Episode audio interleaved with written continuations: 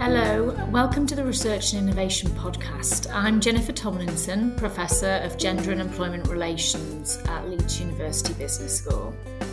Hi, I'm Jack Daly, a postdoctoral research fellow in work and employment relations.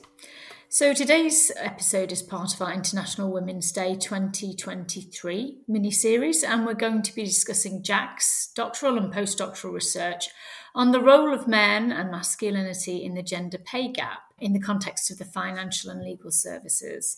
Jack, can you tell me about your PhD and your ongoing research?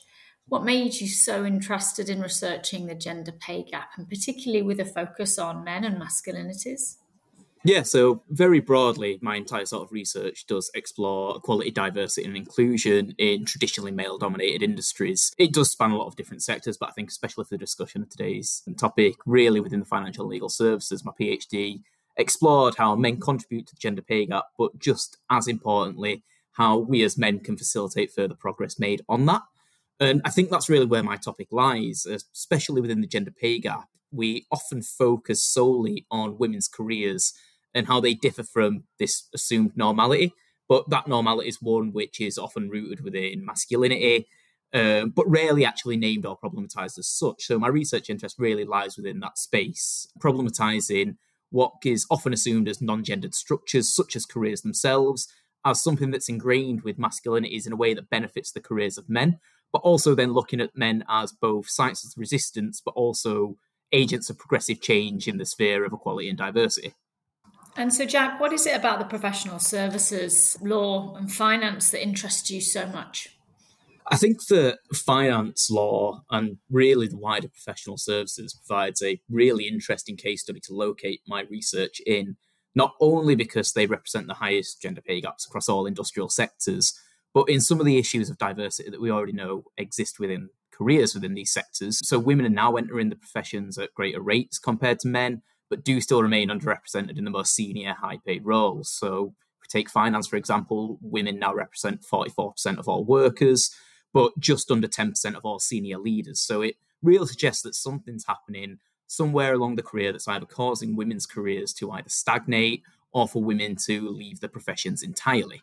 There are already some specific barriers, call them that, that we know to cause issues in careers in financial and legal services that were reflected in my research as causing women to suffer specific career and pay penalties. So, to be successful, it's assumed that you'll work extreme long hours, you'll demonstrate a near constant commitment to the firm, you'll also have continuous full time employment, and be able to demonstrate high entrepreneurial skills in order to bring clients into the firm. And alongside this, there's this notion of your behaviors being always use Louise Ashley's notion of being polished. So you'll be able to network and almost get along with potential clients through their own specific interests. And those sorts of skills is conflated with suitability for high paid roles. But again, these specific interests are often rooted in assumptions of middle class white masculinities. And that was something huge within my research. Men that I interviewed who were in senior positions placed huge value on their ability, in inverted commas, to drink pints and talk nonsense, engage in a bit of a work hard, play hard lads culture where you did need to almost behave like one of the lads and dress like one of them also. So they offered this, the sectors offered this fantastic setting for me to locate my research in based upon that. Existing issues of diversity and inclusion with the highest gender pay gaps, where to be successful in your career, you do need to conform into very specific behaviors and traits. And that allowed me to then focus and perhaps identify further practices within careers that can incur certain gendered pay penalties or even premiums. Yes, and I can relate that to my my own research and, and lots of research actually on organizational contexts. So could you maybe talk a little bit in a bit more detail about the notion of kind of pay premiums as well as pay penalties? Yeah, so I think one of the most important findings from my research is that a lot of pay premiums and penalties all depend on how successful careers are almost narrowly defined. So you have to be, to be successful, you must commit to specific practices and exhibit certain behaviors. And it's here where you can access penalties and premiums. The key ones in my research were extreme working hours, the need to then do out of work social networking on top of that, accumulating work experiences in already male dominated occupations and specialisms in order to bolster your CV to look suitable for promotions, and performance metrics always favouring what we assume as traditionally masculine traits. But importantly, the people who really struggle to exhibit these traits or gain these experience often then suffered career and paid penalties, and more often than not, those who couldn't were women.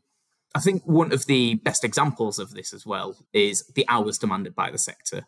Not only are you expected to have a physical presence in the office beyond the traditional nine to five and the contracted hours, but you're then expected to be networking outside of this to develop your own professional networks and meet clients. Focusing on that hours aspect, extreme hours was seen almost throughout all participants as this badge of honour, in which the physical presence in the office space is conflated with your performance and suitability for promotions. And immediately, obviously, this creates huge issues for anyone with care and responsibilities. Careers are assumed that you can dedicate all of your hours to the job if needed.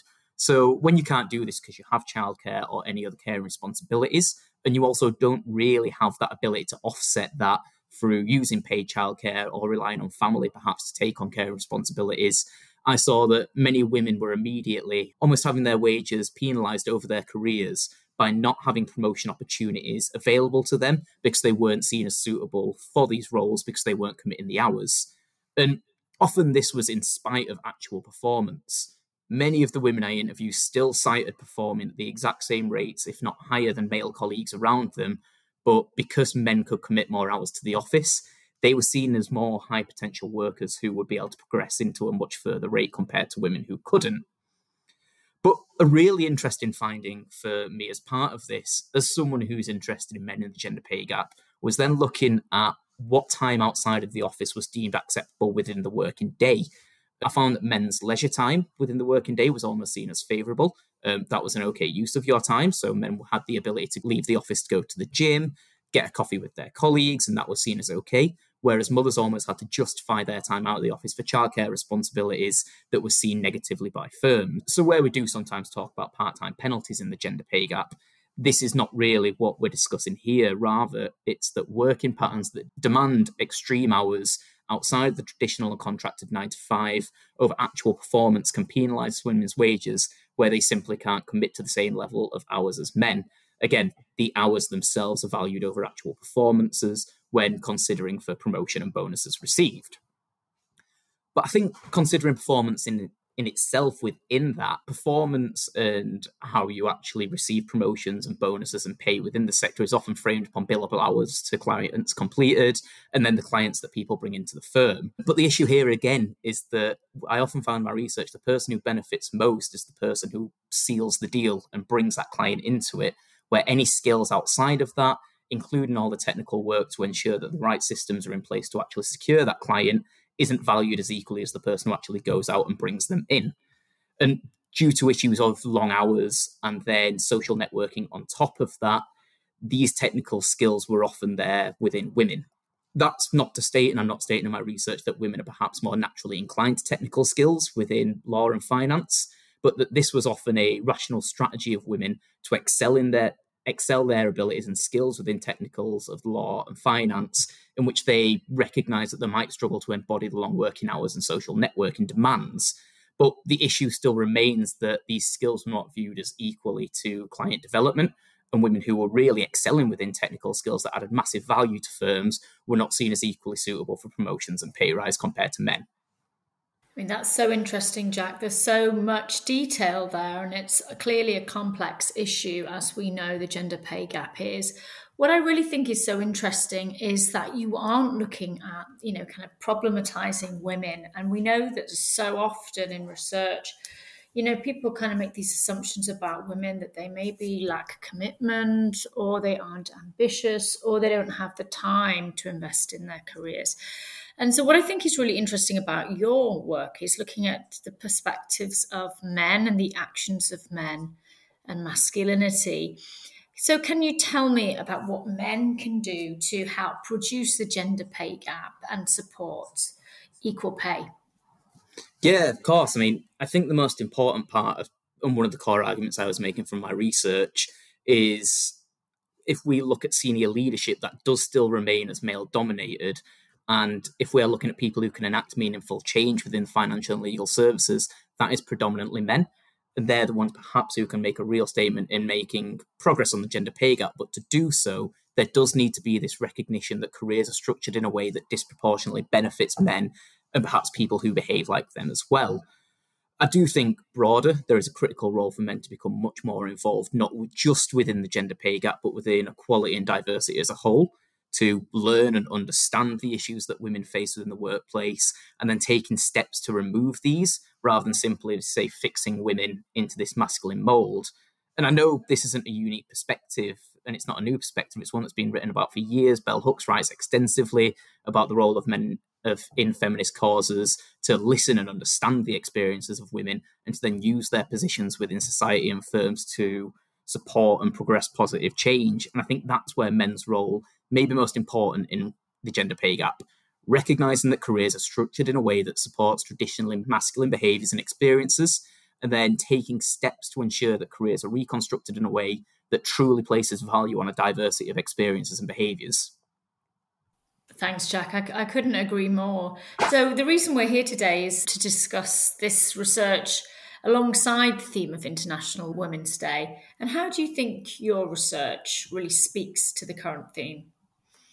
Yeah, the idea that equal opportunities are not enough speaks volumes to my research and the fact that it's not enough for financial and legal services to ensure that women can enter the profession at the same rates if men are then afforded more opportunities to progress their careers at a much faster rate than women. First of all, and it's something we haven't really discussed, but my research looked at the policy side of the gender pay gap and how firms are responding. And more often than not, those responses don't go far enough. And that might be one of the reasons we are seeing progress stagnate. And that's because these policies, again, often rely on fixing women into this masculine norm, and ensuring equal opportunities into there, rather than taking the steps to address the barriers faced by women throughout their careers. So I do think now for firms to move forward with EDI and the gender pay gap in a way that ensures women not only have equal opportunities to enter and progress in the sector, they need to start to look at how we can remove the barriers to progress faced by women, and importantly, place equal value on skills and experiences that add massive value to firms but aren't currently recognised as such. Yeah, I couldn't agree more. Looking at the structural causes and the institutional and organisational dynamics is, is really, really important. So I'm really looking forward to hearing more about your research and seeing it published. So, what's next for you, Jack? Yeah, so there is obviously I'm looking at publishing papers over the next couple of years, but I'm currently doing further interviews from this project to explore a concept that really came later in the research, where one of the women who participated, when exploring their career and barriers faced, said that you know the concept of the glass ceiling wasn't an issue for them rather that their job existed in this almost glass bubble. Their job had no promotion opportunities available to them, rather than this invisible barrier to progression. And not in the sense of being passed up for promotions, but that there simply wasn't a job for them to move into. No job existed above them in the organizational hierarchy. This in itself really stood out to me. And then I started noticing a pattern of women who had left the traditional career path of financial and legal services, but still remained in the sector in very highly skilled roles they contributed massively to firm performance and added high value to the firm, often in supporting those in client facing roles or in an in house function. But there was this issue here in which the movement into these glass bubble roles often incurred a significant pay penalty, not only immediately, but across the career, in which there's no promotion opportunities available to them, in which they exist in isolation from the career path.